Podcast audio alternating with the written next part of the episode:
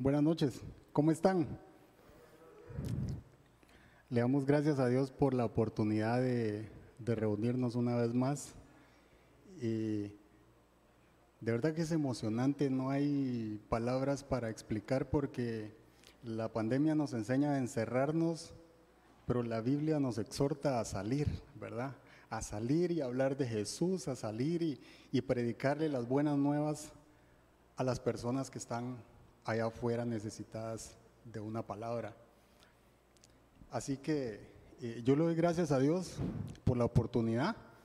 De verdad que es un, es un privilegio poder hablar de Él, eh, preparar el mensaje que Dios puso en mi corazón y, yo le pido a Dios que, Él cambie su vida de la misma forma que, que Él ha cambiado la mía y como Él le habla a uno en cada mensaje, en cada versículo, a pesar de que ya lo hayamos leído una y otra vez. Cada versículo, cada mensaje, hay un momento en la vida que impacta nuestro caminar con Dios. Porque vivimos situaciones diferentes y a veces ya leímos un pasaje, pero cuando estamos pasando por cierta situación y, y lo volvemos a leer, ese es el momento, esa es la medicina, ese es el vaso de agua que Dios había preparado para nosotros a través de la palabra. Así que la Biblia es el libro más antiguo, el más viejito podríamos decir, pero es el libro más poderoso para cambiar nuestro presente. Y yo no sé si a usted le ha pasado, pero a veces los que en algún momento han ido a algún concierto y tienen altas expectativas y han hecho todo para ir y resulta que de repente no sucedió de acuerdo a lo que esperábamos. Entonces se nos baja el ánimo, ¿verdad? Decimos, deberían devolver la plata porque no funcionó, no era lo que esperábamos. El cantante no estaba afinado, se le olvidaba la letra, muchas cosas, ¿verdad? Pero la verdad es que a Jesús no le pasaba eso. Jesús era totalmente diferente. Él ponía un pie en el lugar y las cosas cambiaban y todo se transformaba. La mente de las personas empezaba a revolotear de una manera diferente porque él no solo llevaba un mensaje, no solo era el heraldo que anunciaba algo, Jesús era el mensaje. Y como Él era el mensaje, el reino de los cielos irrumpía en ese lugar, se posicionaba en ese lugar y cosas grandes pasaban. Hasta los demonios temblaban con solo sentir la presencia de Dios.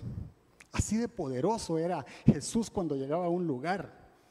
Todo el mundo se asombraba, se maravillaba de aquello que veían sus ojos, porque el reino de los cielos, cuando Jesús llegó, estaba ahí, al alcance, a la mano.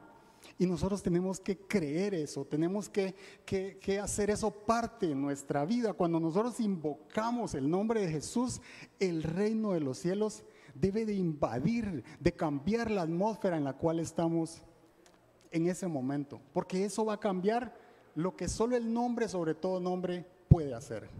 Jesús. Y me encantan los evangelios porque los evangelios hablan de, de, la vida de Jesús, de lo que Jesús hizo, de con quién Jesús habló, con quién caminó, cuál tierra pisó. Todo eso hablan los evangelios. Mire, por ejemplo, el libro de Mateo está escrito para los judíos. Y si usted empieza a leer el libro de Mateo, le describe todo el linaje de Jesús, porque los judíos necesitaban entender que Jesús venía del linaje de David. Y empieza con ese detalle, pero si usted se va a Marcos, al Evangelio de Marcos, Marcos va a la acción. Él no habla del linaje de Jesús, él va de una vez a la acción, a lo que Jesús empezó a hacer en su ministerio.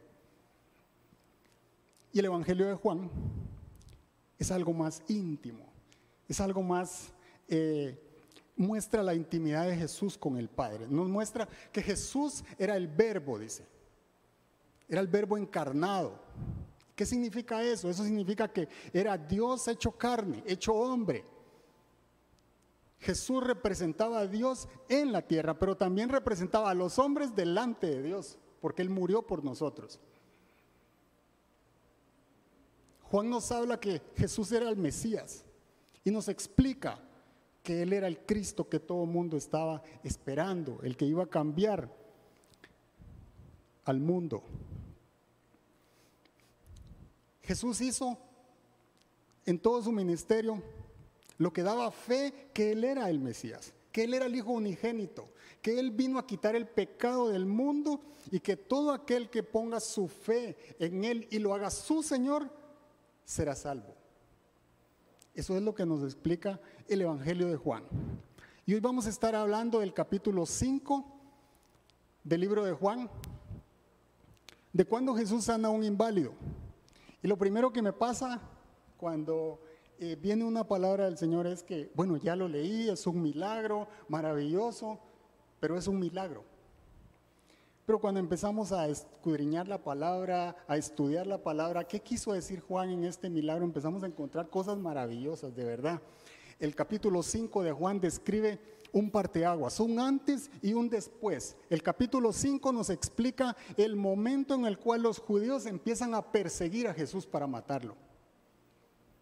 El capítulo 5 también nos describe a través de este milagro la obra redentora de Cristo. Así que eh, la charla de este día se llama Del estanque a la fuente de agua viva. Y vamos a poner esto en las manos del Señor. Así que yo le voy a pedir que cierre sus ojitos un momentito y pongamos esto en las manos de Cristo. Ven Espíritu Santo. Que este sea el momento que tú preparaste para nosotros. Sorpréndenos como solo tú lo sabes hacer, Señor. Así como lo hiciste, Señor, en ese estanque, yo te pido que hables a nuestra vida, a nuestro corazón te pido que nos levantes de cualquier situación que estemos pasando, Señor, de necesidad. Háblanos, hable en nuestros oídos, Señor, y que podamos escuchar tu palabra, Señor. Abre nuestros ojos, Señor, y que podamos verte, que podamos disfrutar de lo que tú tienes esta tarde, esta noche para nosotros, Señor. En el nombre de Jesús, ven Espíritu Santo y toma tu lugar y muévete con todo tu poder, con todo tu amor, como solo tú y solo tú, Señor, lo sabes hacer. Amén.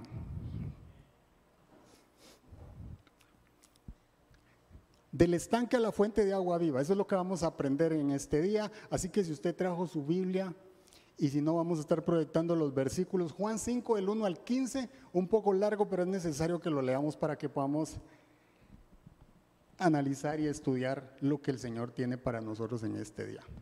Juan 5 del 1 al 15 dice, Jesús sana a un inválido. Algún tiempo después se celebraba una fiesta de los judíos y subió Jesús a Jerusalén.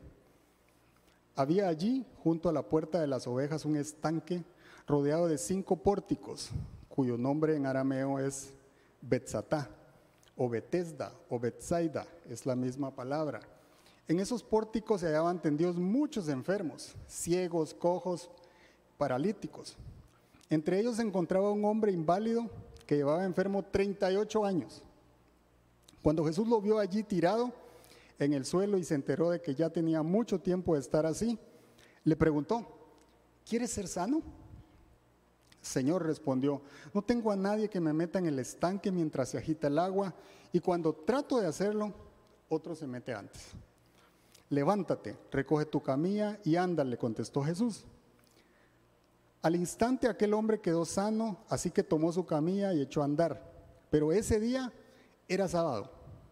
Por eso los judíos le dijeron al que había sido sanado, hoy es sábado, no te está permitido cargar tu camilla. El que me sanó me dijo, recoge tu camilla y anda, le respondió.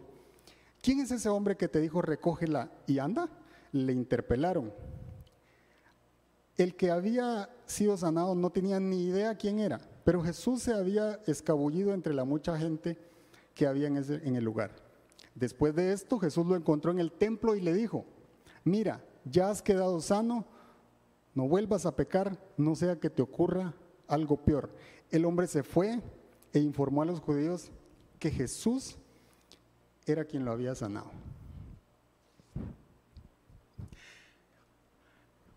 Este momento Jesús va a la ciudad. Él está en Galilea, no nos dice cuánto tiempo, pero él decide ir a la ciudad, a Jerusalén. Y el motivo por el cual Jesús iba a la ciudad era porque había una, una fiesta.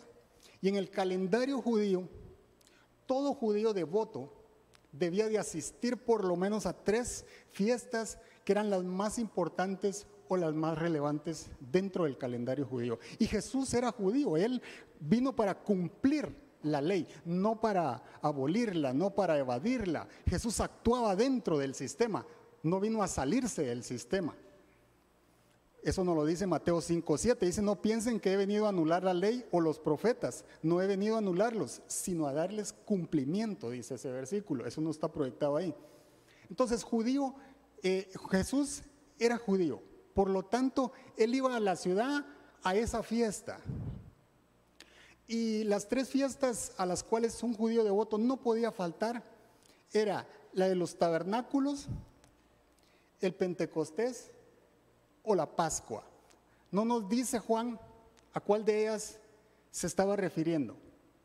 Lo cierto es que eh, había una fiesta y Jesús iba a la iglesia a adorar a Dios, adorar al Padre, como lo tenía que hacer toda persona que Dios era su Señor. Y las fiestas eran un recordatorio de lo que Jesús había hecho con el pueblo de Israel en el pasado. Eh, dentro del calendario judío las fiestas representan la obra de Dios dentro del plan de salvación. Pero Jesús va hacia, hacia la iglesia, va a Jerusalén y decide desviarse. Y decide pasar a un lugar donde no hay fiesta, lo que hay es mucha necesidad. Él decide pasar al estanque de Bethesda, donde donde realmente lo que hay son enfermos, cojos, ciegos y paralíticos. Un lugar de mucha necesidad. Yo no sé si usted se ha puesto a pensar, pero, pero bueno, si a mí me invitan a una fiesta, voy hacia esa fiesta, no pasa por mi mente pasar por algún lugar donde hay todo lo opuesto, donde hay mucha necesidad. El versículo 2 dice, había allí junto a la puerta de las ovejas un estanque rodeado de cinco pórticos cuyo nombre en arameo es Betzatá. Mire de verdad, la Biblia es un libro que cada detalle, cada palabra tiene un significado relevante para nuestra vida. Y eso es lo que vamos a estar aprendiendo, lo lindo que es de verdad aprender de lo que el Señor nos quiere decir en su palabra. ¿Y qué es un estanque? Un estanque es una cavidad donde, donde se conserva el agua. Solo hay dos formas de conservarla mediante la lluvia o mediante un manantial. Y entonces Jerusalén padecía mucho de sequedad, de sequía, de sequedad, de sequía. No sé cómo se dice, ya me hice olas. Pero el estanque básicamente lo que hacían era captar el agua, porque era un lugar de mucha, de mucha sequía.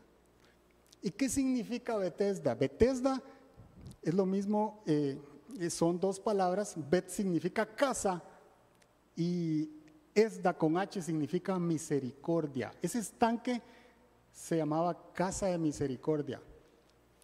Pero por las personas que estaban en ese lugar, no parecía casa de misericordia, parecía casa de miseria, porque lo que allí había era mucha necesidad. Y estudiando la palabra, encontré algo muy simple que los teólogos han llegado a concluir.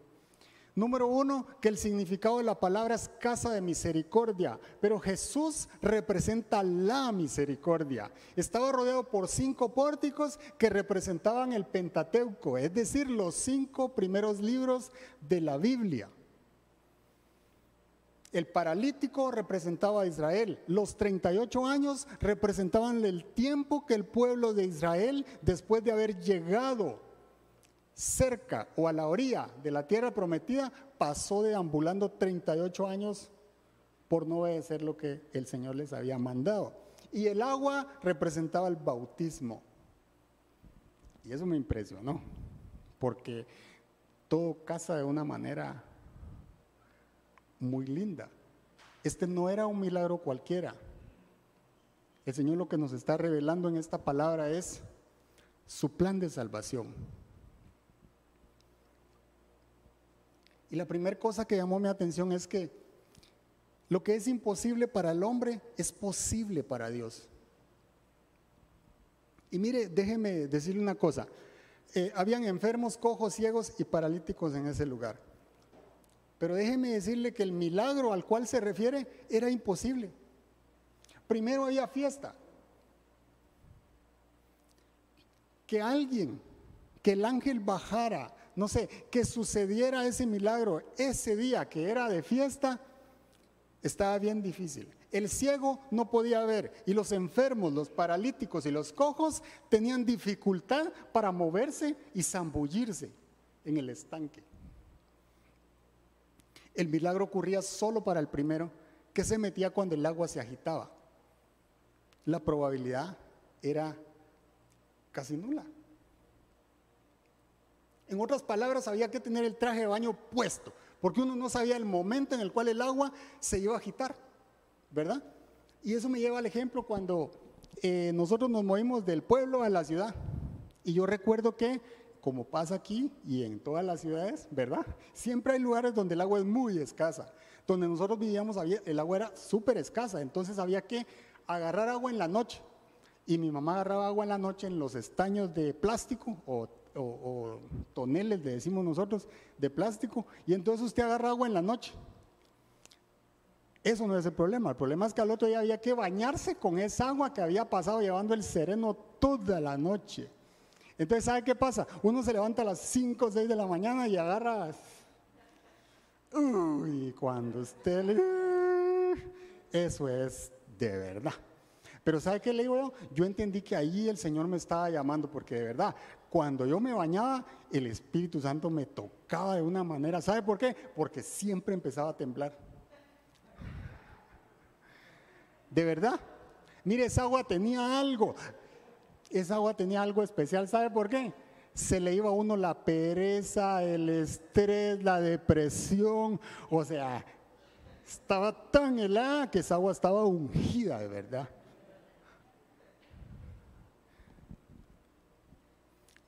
Yo no me imagino a los paralíticos esperando a que el agua se, ¿verdad? se agitara y voy para adentro. Eh, no, si dice que el paralítico alguien le tenía que ayudar a meterse. Y si los otros están esperando lo mismo, eh, ¿quién me ayuda? ¿Cómo me meto? El milagro era imposible porque también era sábado. Luego vamos a aprender por qué el sábado lo menciona el versículo Éxodo 20:10, nos relata que mismo Dios les había dicho que el sábado era el día de reposo y que no tenían que trabajar. Lo que no nos dice es qué tipo de trabajo quizá el trabajo no remunerado, pero como todo lo tergiversamos y lo hacemos a nuestro modo, entonces terminamos cambiando lo que la Biblia nos quiere decir. En otras palabras, podía tener ganas de meterse. Podía incluso meterse primero el que tenía necesidad o el que quería el milagro. Pero ¿y si no sabía nadar? Salado también. Sanado, pero muerto porque no podía salir sea, en otras palabras, el milagro era imposible para los que estaban ahí. Cero chances, cero probabilidad.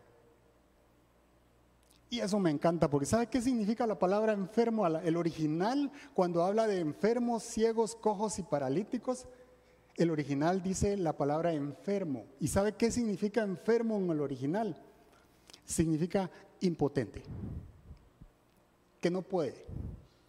¿Y sabe cómo somos nosotros sin Cristo? No podemos. Alejados de mí, dijo Jesús, nada podemos hacer. Entonces los que estaban ahí literalmente eran impotentes, no podían agarrar el milagro. Y el milagro no sucedía cada cinco minutos, eso no nos describe Juan de vez en cuando, de cuando en cuando. Entonces había que pasar esperando y de todos modos alguien más, como le pasaba al paralítico, se mete antes. Entonces, salado. No hay milagro. A veces nos tocan pasar situaciones difíciles. Nosotros tenemos unos amigos en Guatemala que tuvieron que esperar 18 años para poder ser papás. Ellos asisten a la viña en Guatemala, donde estuvo Fito y Jazz. Ellos se llaman Débora y Jorge. Y de verdad son un testimonio tan lindo para nosotros porque de verdad en algún momento uno dice, ya no va a pasar. 18 años esperando a ser papás. Pero yo quiero llamar su atención con algo. ¿Le ha pasado algo similar? Donde usted ha estado y dice, aquí no puedo hacer nada. De verdad, ya no hay nada que hacer. Ya perdí la esperanza. No sé qué hacer. No sé quién me puede ayudar. Y la respuesta es que Dios va a permitir que nosotros pasemos por esas situaciones. Esas situaciones en las cuales no podemos manejarlas, no sabemos qué hacer y no podemos solucionarlas. ¿Y sabe por qué? Porque en cada una de ellas Dios quiere revelarse a nuestra vida. Dios quiere mostrarnos quién es Él a través de esas situaciones. Porque cuando nosotros no podemos, Él sí puede.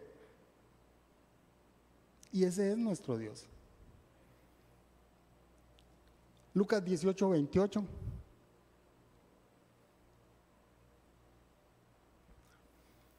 Dice, lo que es imposible para los hombres es posible para Dios. Y Juan nos presenta al Mesías y los milagros eran una señal del reino. Eran una señal de que Jesús había traído el reino. Que el reino estaba allí, al alcance. Y ese milagro en el estanque de Bethesda era una muestra de que Él es el Mesías, de que Él es el Dios Todopoderoso que ellos estaban esperando. Porque es el único que podía perdonar y que puede perdonar nuestros pecados. Pero muchas veces buscamos cómo saciarnos en estanques en lugar de ir y accesar la fuente de agua viva, que es Dios. Jesús decide desviarse al estanque para pasar por este lugar. Y miren lo que dice el versículo 3. Dicen, estos pórticos se hallaban tendidos muchos enfermos. No era uno. Según los arqueólogos y las dimensiones del lugar, calculan que aproximadamente cabían tres mil enfermos. Y la gente tenía una esperanza de conseguir su milagro en ese lugar. Y lo que sucede es que había un mito, una leyenda urbana, una superstición que la gente creía. Y mire, si usted va a la versión internacional, la última parte del versículo 3 y el versículo 4 no aparecen en el contexto normal, pero si usted va, se fija, hay una notita y si va, esa notita nos lleva al pie de la página y en el pie de la página está lo que voy a leerles al final del versículo 3, después de que describe ah, en estos pórticos se hallaban tendidos muchos enfermos, ciegos, cojos y paralíticos que esperaban el movimiento del agua. Eso es lo que hacían, el movimiento del agua así lo describe. Y el versículo 4 dice, de cuando en cuando un ángel del Señor bajaba al estanque y agitaba el agua. El primero que entraba en el estanque después de cada agitación del agua quedaba sano de cualquier enfermedad que tuviera. Eso es porque en los manuscritos originales esta parte no aparece. Por eso las nuevas versiones lo tienen como una nota, ¿verdad? Entonces, no es que lo eliminaron para estar claros.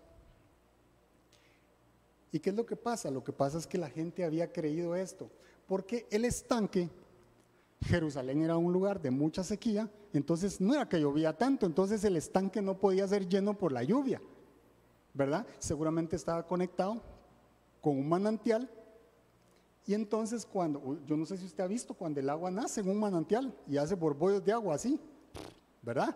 Seguramente eso era lo que ocurría abajo en el estanque y habían creado la superstición, la leyenda urbana de que cuando eso pasaba, el milagro ocurría el primero que se metía.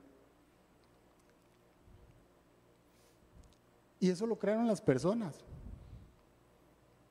Porque somos muy dados a la superstición, a creer cosas que no son ciertas, a buscar en otro lugar lo que solo Dios nos puede dar.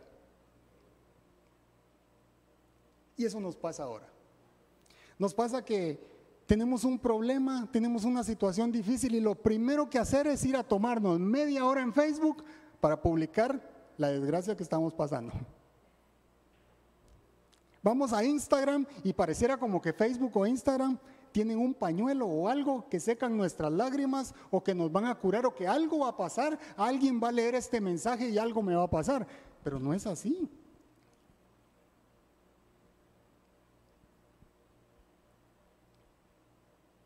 Tenemos que tener cuidado a dónde vamos, dónde depositamos nuestra confianza, en quién confío yo cuando me está pasando algo, en Dios o ando buscando cualquier estanque que ni siquiera tiene agua, porque eso nos pasa mucho. Porque sabe que ellos están describiendo a enfermos físicos que tenían un problema físico, pero espiritualmente también somos iguales. Sin Dios somos impotentes, pero con Cristo todo lo podemos.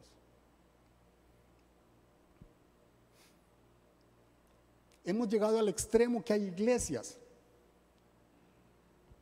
iglesias evangélicas que venden frasquitos, que supuestamente tienen un aceite, que alguien oró por él y está ungido. Tenemos iglesias que muchas veces venden un pedacito de trapo que supuestamente es un manto o el pedazo de un manto que algo va a pasar cuando yo me unja con ese aceite o me pase ese trapito por, por el cuerpo. Y eso no es cierto. Eso no es cierto. El poder no reside en el estanque, el poder reside en Cristo. El que estaba irrumpiendo en ese estanque tiene una razón de estar ahí. Y ese es Jesús. Nos vamos a ir un poco más atrás y mire lo que dice Jeremías 2.13, muchísimos años atrás. Y dice, dice Dios hablándole al pueblo, Jeremías 2.13, dice, dos son los pecados que ha cometido mi pueblo uno, me han abandonado a mí, fuente de agua viva, no un estanque, fuente de agua viva. Y han cavado sus propias cisternas, cisternas rotas que no tienen agua.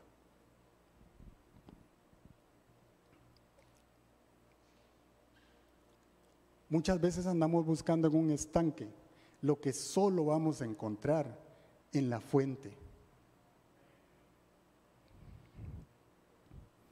Y así somos sin Dios. Somos impotentes. Zacarías 13.1 profetizó este momento y me encanta eso. Zacarías 13.1, muchos años antes, Zacarías está hablando de lo que iba a pasar en este estanque. Miren lo que dice, dice, en aquel día se abrirá una fuente. ¿Para qué? Para lavar el pecado y de la impureza a la casa real de David y a los habitantes de Jerusalén. Y déjenme decirle algo, Bethesda era el lugar de la esperanza, era el estanque en lo cual los impotentes tenían su esperanza, pero el que cruzó en esa puerta de las ovejas, yo no sé si usted sabe, pero en ese lugar era donde se comercializaba a los corderitos que iban a ser sacrificados año con año para expiación de los pecados. Pero el que cruzó ahí fue el Cordero de Dios, que quita el pecado de una vez y para siempre. Ese es Jesús. Ellos confiaban en que el ángel del Señor bajara y agitara el agua, pero Jesús es el creador de los ángeles. Él no era un ángel, Él es el creador de los ángeles. El estanque representaba la esperanza, era una porción de agua, pero Jesús es la fuente de la que habla Zacarías. De él brotan ríos de agua viva y los deposita en nuestro corazón. Él no era una porción de agua, Él es la fuente, representa la fuente de todo poder, la fuente de agua viva que nosotros necesitamos. Y nosotros necesitamos entender la grandeza de Dios. El estanque representaba la esperanza para un milagro, pero Jesús no solo representa un milagro, Jesús representa la salvación, la vida eterna. Todo lo que nosotros necesitamos está en Jesús. Esa era la diferencia entre el estanque y la fuente.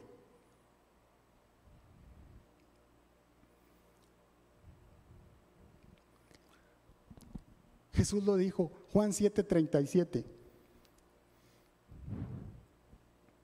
A la mujer samaritana. También le dijo las mismas palabras. Si supieras del agua que yo puedo darte. Y mire lo que dijo Jesús más adelante aquí, Juan 7:37 dice, si alguno tiene sed, no dice vaya a Bethesda, Ya no existe Bethesda. Si realmente hubieran milagros en ese estanque, yo le aseguro que del todo el mundo hicieran fila para llegar al estanque para ver si alguien consigue ese milagro. Pero ya no existe. Lo han excavado, pero ya no existe el estanque como tal. Es una ruina. Pero Jesús dice, si alguno tiene sed, que venga a mí y beba. De aquel que cree en mí, como dice la escritura, brotarán ríos de agua viva. Déjenme decirle, la, la, diferencia es que antes buscaban en un estanque que estaba en un lugar, pero Jesús vino para mover ese estanque y convertirlo en ríos de agua viva adentro de nuestro corazón. Ahora vivimos conectados con la fuente. Ahora vivimos disfrutando de eso que Jesús nos ha regalado. El estanque pasó a convertirse en ríos de agua viva dentro de nosotros. Y la parálisis, hablemos un poco del paralítico. La parálisis era la condición y normalmente acostumbramos a llamar o a criticar o a etiquetar a las personas por su condición. Y entonces decimos el choco, el gordo, el feo, el flaco, el alcohólico, el drogadicto, el borracho. No es cierto. Y no sabemos de verdad el dolor o lo que le causamos a las personas. Y muchas personas son, atesoran eso y se lo agarran tan, tan propio que resultan marcando sus vidas. Y nosotros no somos llamados a etiquetar a las personas, porque muchas veces esas etiquetas trazaron el destino de alguien. Pero Jesús vino para transformar eso, porque Jesús no le dijo paralítico. Y eso me encanta porque Jesús lo vio allí, tirado, dice la escritura, con una gran necesidad porque tenía 38 años de estar ahí, en esa situación. Y Jesús le hace una pregunta que dice, ¿quieres ser sano? Y haga la pregunta, ¿quieres ser sano? Yo me imagino ese tipo lleva 38 años tirado ahí. ¿Cómo, ¿Cómo Jesús va a preguntar eso? ¿No es cierto? No, Señor, quiero pan y café. ¿Quieres ser sano? ¿Y sabe cuál es la diferencia? Es cómo Jesús veía al paralítico. Por ejemplo, cuando un hijo llega a la casa y sabe que es hora de almuerzo, que ya pasó la hora de almuerzo, ¿cómo le dice la mamá a uno? ¿Quieres comer, mi amor? No le dice, vos muerto de hambre, sentate. No, ¿verdad que no? La situación sería esa, ¿verdad? Jesús no le dijo eso. ¿Sabe por qué? Porque Jesús no solo vio la necesidad de él. Jesús estaba viendo a un hijo con necesidad. Por eso le dice, ¿quieres ser sano? Más allá de nuestra situación, de nuestro padecimiento, del valle en el que estemos pasando, lo que Jesús, lo que Dios mira en nosotros es que somos sus hijos es que somos amados, es que somos la niña de sus ojos, es que somos apreciados, es que tenemos valor porque Él nos hizo a su imagen y semejanza.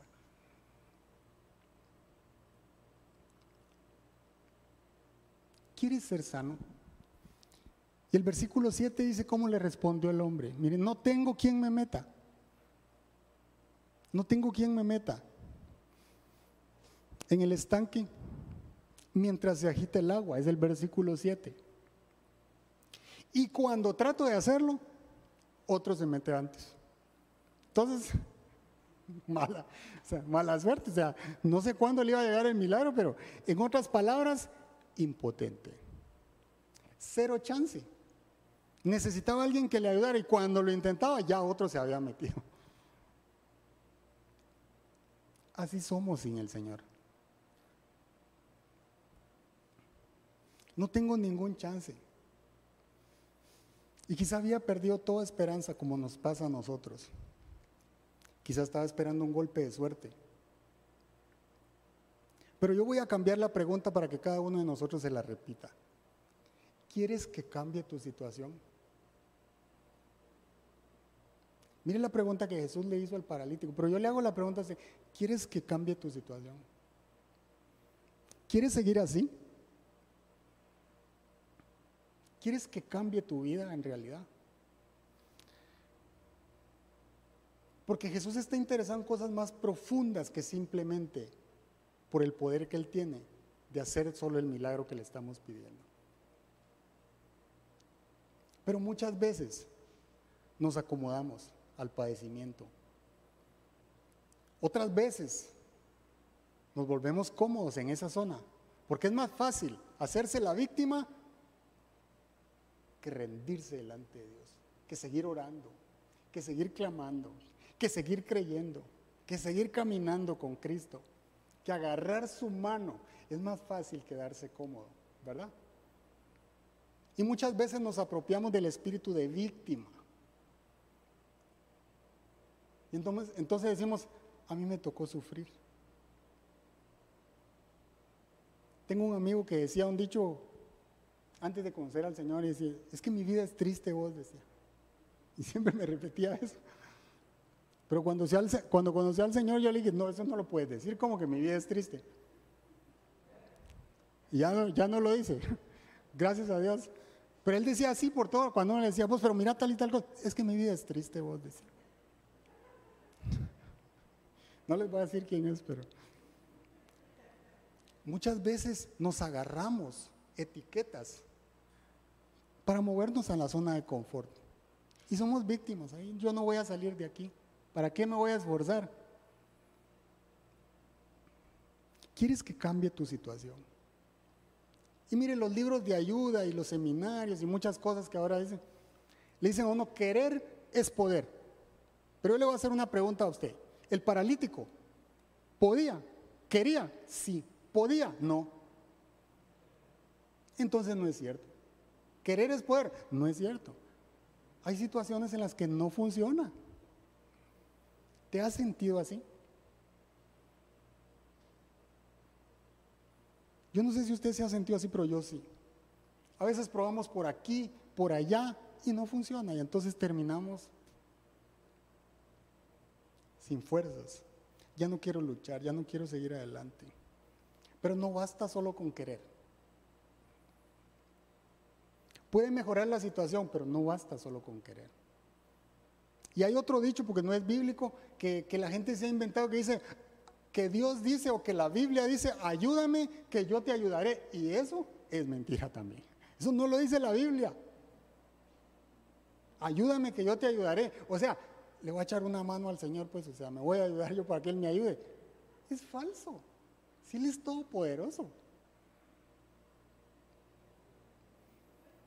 Cuando uno es cristiano y a veces va a examinarse o a algo, ¿y qué tenés? Es que tengo tal y tal cosa.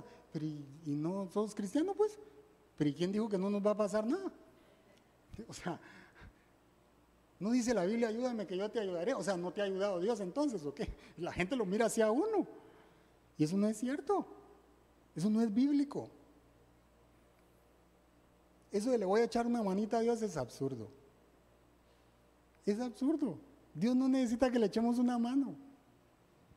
Dios necesita que le creamos, que nos arrepintamos, que lo busquemos, que lo adoremos, que le clamemos por quién es Él, por el amor que Él nos ha dado. Por eso Jesús se acerca y le dice, ¿quieres ser sano? ¿Sabe qué le está diciendo Jesús? Yo te voy a ayudar. Yo te voy a ayudar. Hay otros milagros donde Jesús les pregunta, ¿quieres ser sano? Pero mire lo que Jesús está haciendo, yo te voy a ayudar.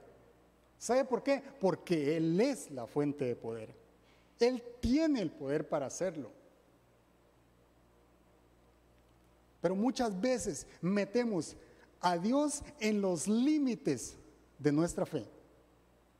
En lugar de que nuestra fe busque al omnipotente Dios. Son dos cosas diferentes. Muchas veces traemos a Dios a los límites de nuestra fe. Recuérdese que Jesús les dijo a sus discípulos, hombres de poca fe. Y si yo en ese momento tengo poca fe, lo que voy a hacer es traer a Dios a la poca fe que tengo y entonces voy a creer que Dios es de este tamaño su poder. ¿Verdad? Y lo que tengo que hacer es creer que Él es el omnipotente para que mi fe vuele, para que mi fe crea, para que lo que yo necesito sepa mi corazón, mi mente, mi espíritu, que el único que puede transformar eso que me está pasando está en las manos de la fuente de todo poder. Su esperanza estaba funcionando en el movimiento del agua.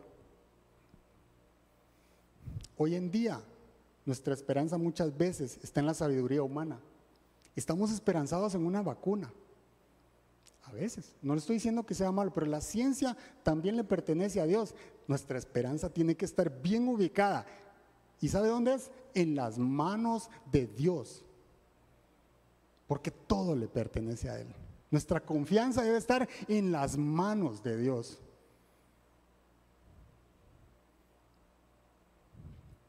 Ese es el lugar correcto.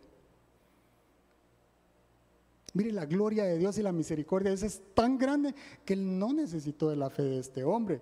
Pero mire, ni siquiera sabía quién era. El versículo 13, cuando le preguntaron los judíos, él dice, no tengo idea quién es. O sea, no tengo idea de quién fue el que me sanó, pero me sanó. ¿Verdad? Porque este milagro estaba definido, este milagro estaba preparado para que todo mundo entendiera quién era Cristo, quién era Jesús.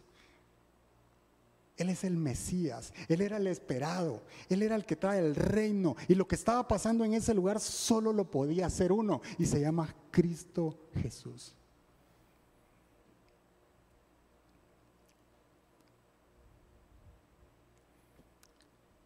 Craig Groeschel es un pastor de Estados Unidos que dice, nunca subestimes cómo Dios puede hacer algo grande a través de un pequeño acto de obediencia.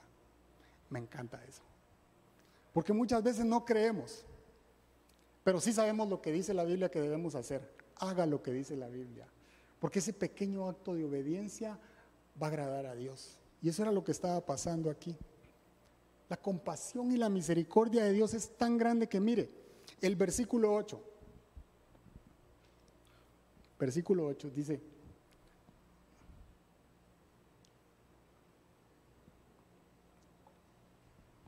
levántate, recoge tu camilla y anda. Fito decía en la oración, despiértate. Si se da cuenta cómo Dios nos habla.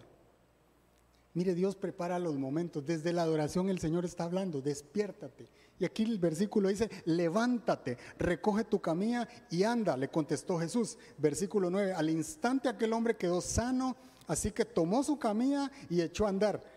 Pero ese día era sábado. Lo que Jesús le dijo no fue, querés levantarte, mi hijo. Así como le dicen las mamás a uno, levántese mi amor, ya es tarde no me hables y se vuelven a tapar. No, no, no, Jesús le está diciendo, levántate. Es un imperativo, es una orden. Pero no es solo una orden, es que cuando Jesús le dice levántate, ya le había dado vida a esos huesos. Él ya había hablado la palabra que tiene poder y había sanado al paralítico. Entonces cuando Jesús te dice levántate, es porque está contigo, es porque dice yo te ayudaré, yo lo voy a hacer, yo ya lo hice, no lo dudes, levántate.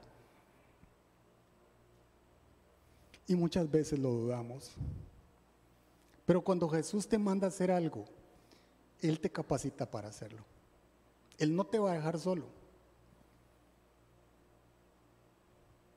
Si te mandó a un puesto de importancia, de relevancia, donde hay muchas personas que están viendo lo que haces, Él está contigo. Él te va a dar la sabiduría para que puedan ver la luz, para que puedan ver que sos la sal de este mundo porque van a ver su gloria a través de lo que vas a hacer, de lo que vas a cambiar. Las personas van a ver algo que Jesús pone solo en ti, porque Él te capacita para estar allí.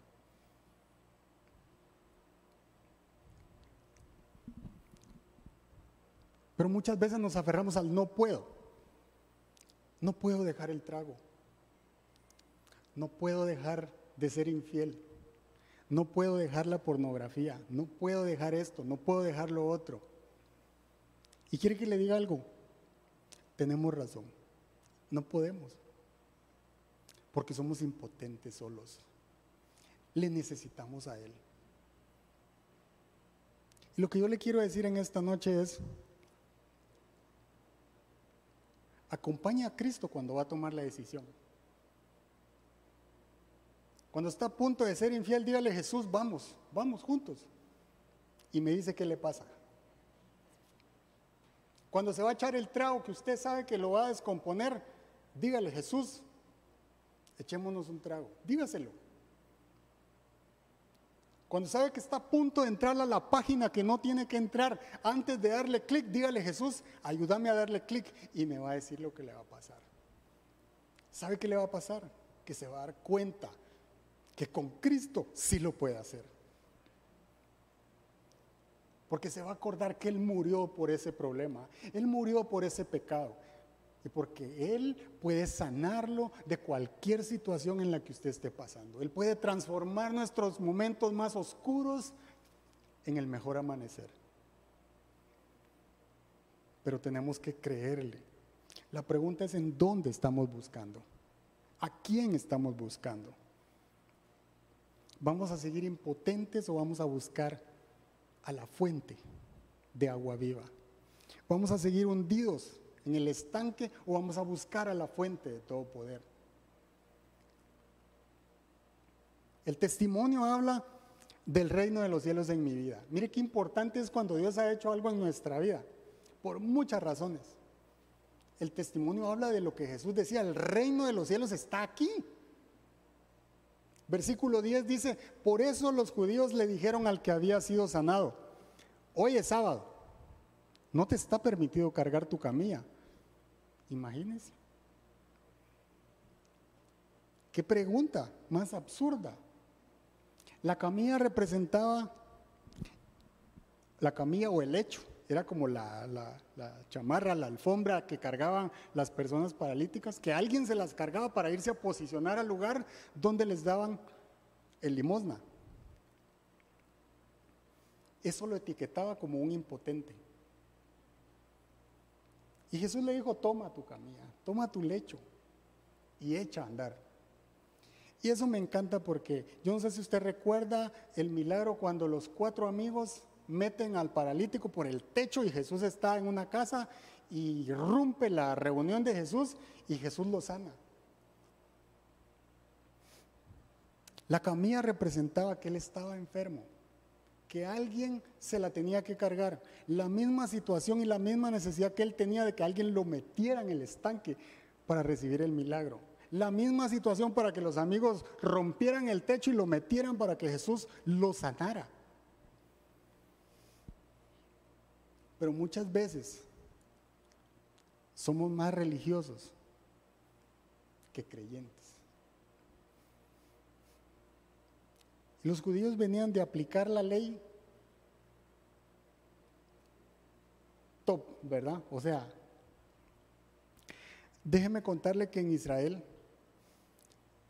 el día sábado es el día de reposo, ¿verdad?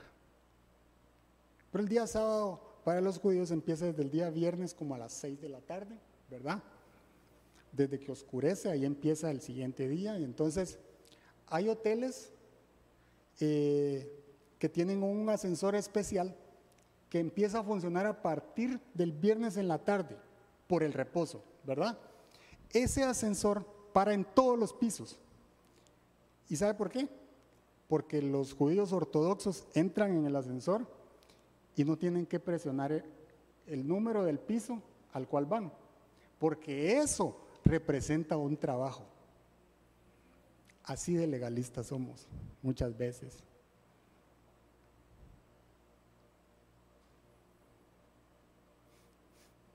Y no solo ellos, nosotros también.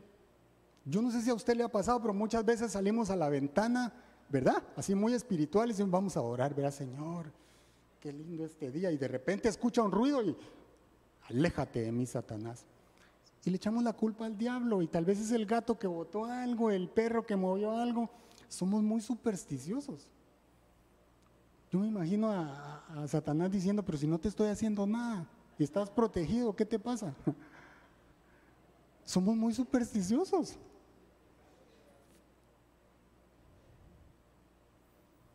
Si Dios está conmigo, ¿quién contra mí? Dice la palabra.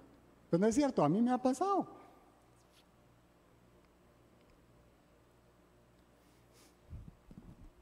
Los religiosos andaban buscando qué hacer, quién pecó, quién violó la ley.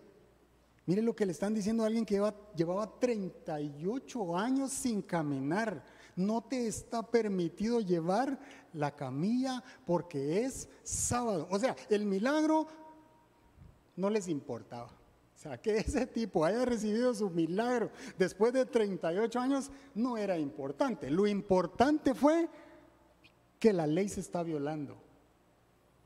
Y muchas veces andamos, ¿verdad? Viendo quién peca, viendo quién cayó, viendo quién falló, en lugar de andar buscando cómo extender la misericordia de Dios. Y eso nos pasa. Muchas veces la gente es más dañada en la iglesia que afuera de la iglesia.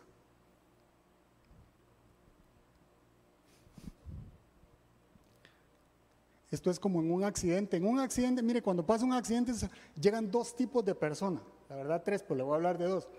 Mire, los primeros que llegan, los policías o el OIJ, ¿para qué? Para determinar quién es el responsable, quién es el culpable.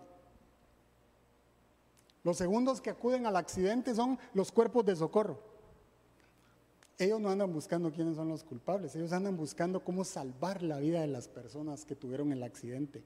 Andan buscando cómo ayudar, cómo ser de apoyo en ese momento que hay personas que los están necesitando. Y los terceros son los chismosos, ¿verdad? Los terceros son los chismosos. ¿ah? Las, las colas, las presas que se hacen por ir abriendo la boca porque algo pasó y cuando uno pasa, pero ya pasó, ni vi qué pasó. Exacto. ¿ah? Queremos enterarnos de lo que no nos interesa. Pero yo le hago una pregunta, ¿qué clase de cristianos somos nosotros? De los que anda buscando quién es culpable, quién es responsable, o de los que extiende misericordia, del que levanta al caído, del que sabe que hay un hermano que está pasando por un momento difícil y le dice, yo te puedo ayudar con un diario, yo te puedo dar una ofrenda. ¿Qué clase de cristianos somos nosotros?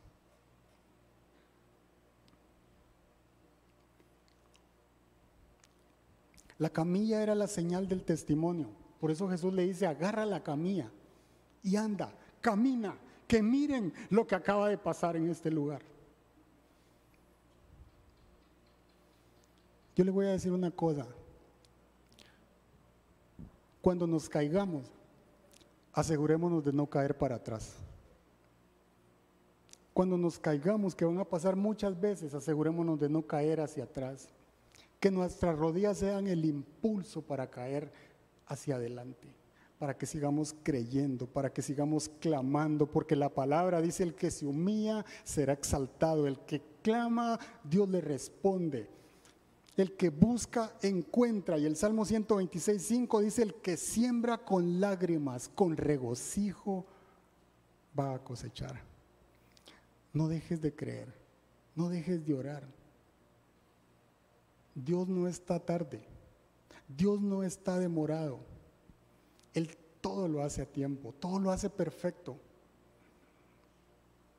No dejes de clamarle porque Dios va a usar tu testimonio, Dios va a usar tu camilla, Dios va a usar tu lecho para cambiar la vida de otras personas, Dios va a usar tu situación para hablarle a otros, Dios va a usar lo que te está pasando para llevar bendición y para que otras personas puedan llegar a sus pies.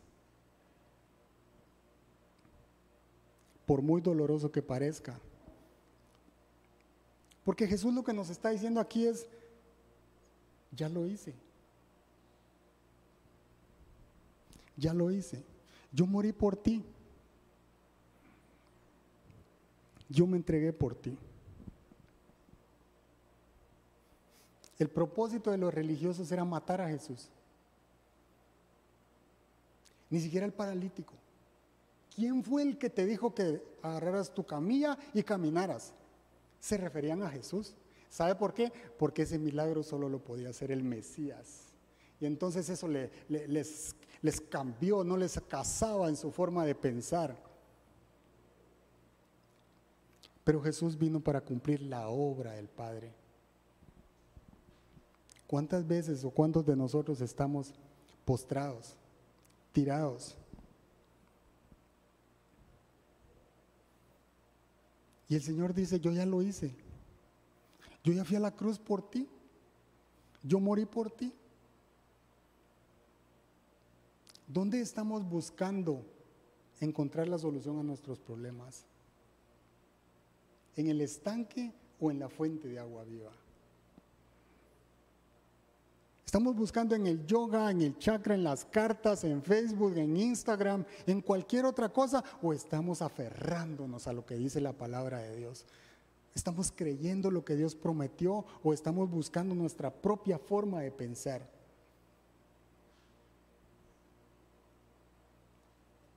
Y quiero que se pongan de pie para, para concluir.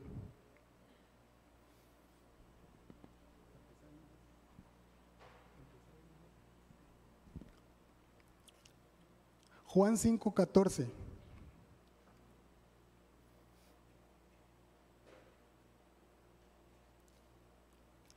Ninguna situación que estemos pasando es imposible para Dios. Este milagro lo que nos habla es que no es un milagro cualquiera, es que lo que pasó ahí estaba preparado para que el Mesías empezara a inaugurar el reino de los cielos en la tierra. Eso era parte de su gloria. Eso que estaba sucediendo en ese estanque solo lo podía hacer uno y ese era Cristo, ese era Jesús. Y lo que te está pasando a ti, solo Jesús lo puede sanar.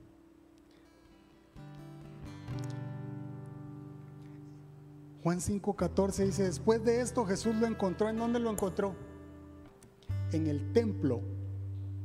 Jesús lo encontró en el templo. No lo sanó en el templo porque estaba en el estanque, pero dice lo encontró en el templo. Cuando le dijo, toma tu camilla y echa a andar, ¿para dónde agarró? Para la fuente. Agarró para el templo. ¿Sabe por qué? Primero no sabía quién era. Y Jesús le vuelve a hablar y le dice, mira, ya has quedado sano, ya puedes caminar, ya puedes correr. No vuelvas a pecar, no sea que te ocurra algo peor. Un hombre impotente encontró al Dios omnipotente, al que puede hacer todo. Y para Dios 38 años no era un problema. Como no es un problema resolver tu situación, por muy oscura que parezca, por muy complicada que parezca, Él fue a la cruz por ti. Él es el creador, Él abre camino donde no lo hay. Él abre puertas donde han estado cerradas. Solo Cristo puede interrumpir tu agenda. Solo Cristo puede irrumpir en tu cosmovisión, en tu forma de pensar.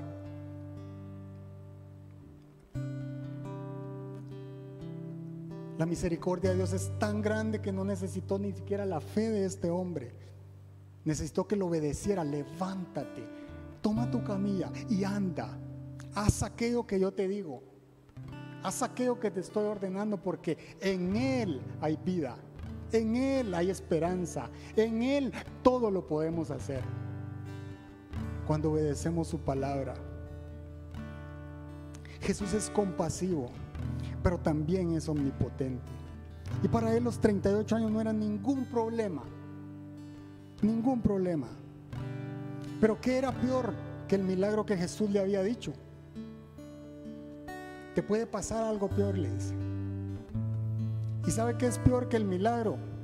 Perder la salvación. Perder esa vida eterna con Cristo.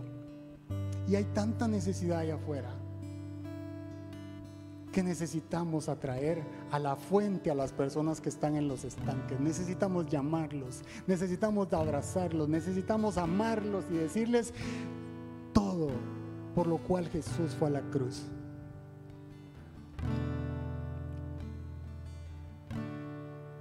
Jesús le estaba dando la oportunidad al paralítico de adorar a Dios. Por eso estaba en el templo. No hace falta que te digan que levantes tus manos para adorar a Dios. Acuérdate de dónde te sacó. Acuérdate lo que Dios hizo ya por ti y va a ser suficiente para que levantes tus manos, para que inclines tu rostro, para que le digas, yo te amo, Señor, por lo que has hecho conmigo. Yo te amo por lo que vas a hacer. Yo creo, yo confío en aquello que tú prometiste. No hace falta que te forcen para adorar a Dios. Cierra tus ojos y díselo con tu boca.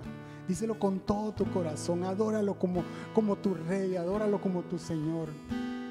Él vive, Él reina, Él está sentado a la diestra del Padre, pero Él te dice, tú eres mi hijo, tú eres mi hijo amado, yo te amo.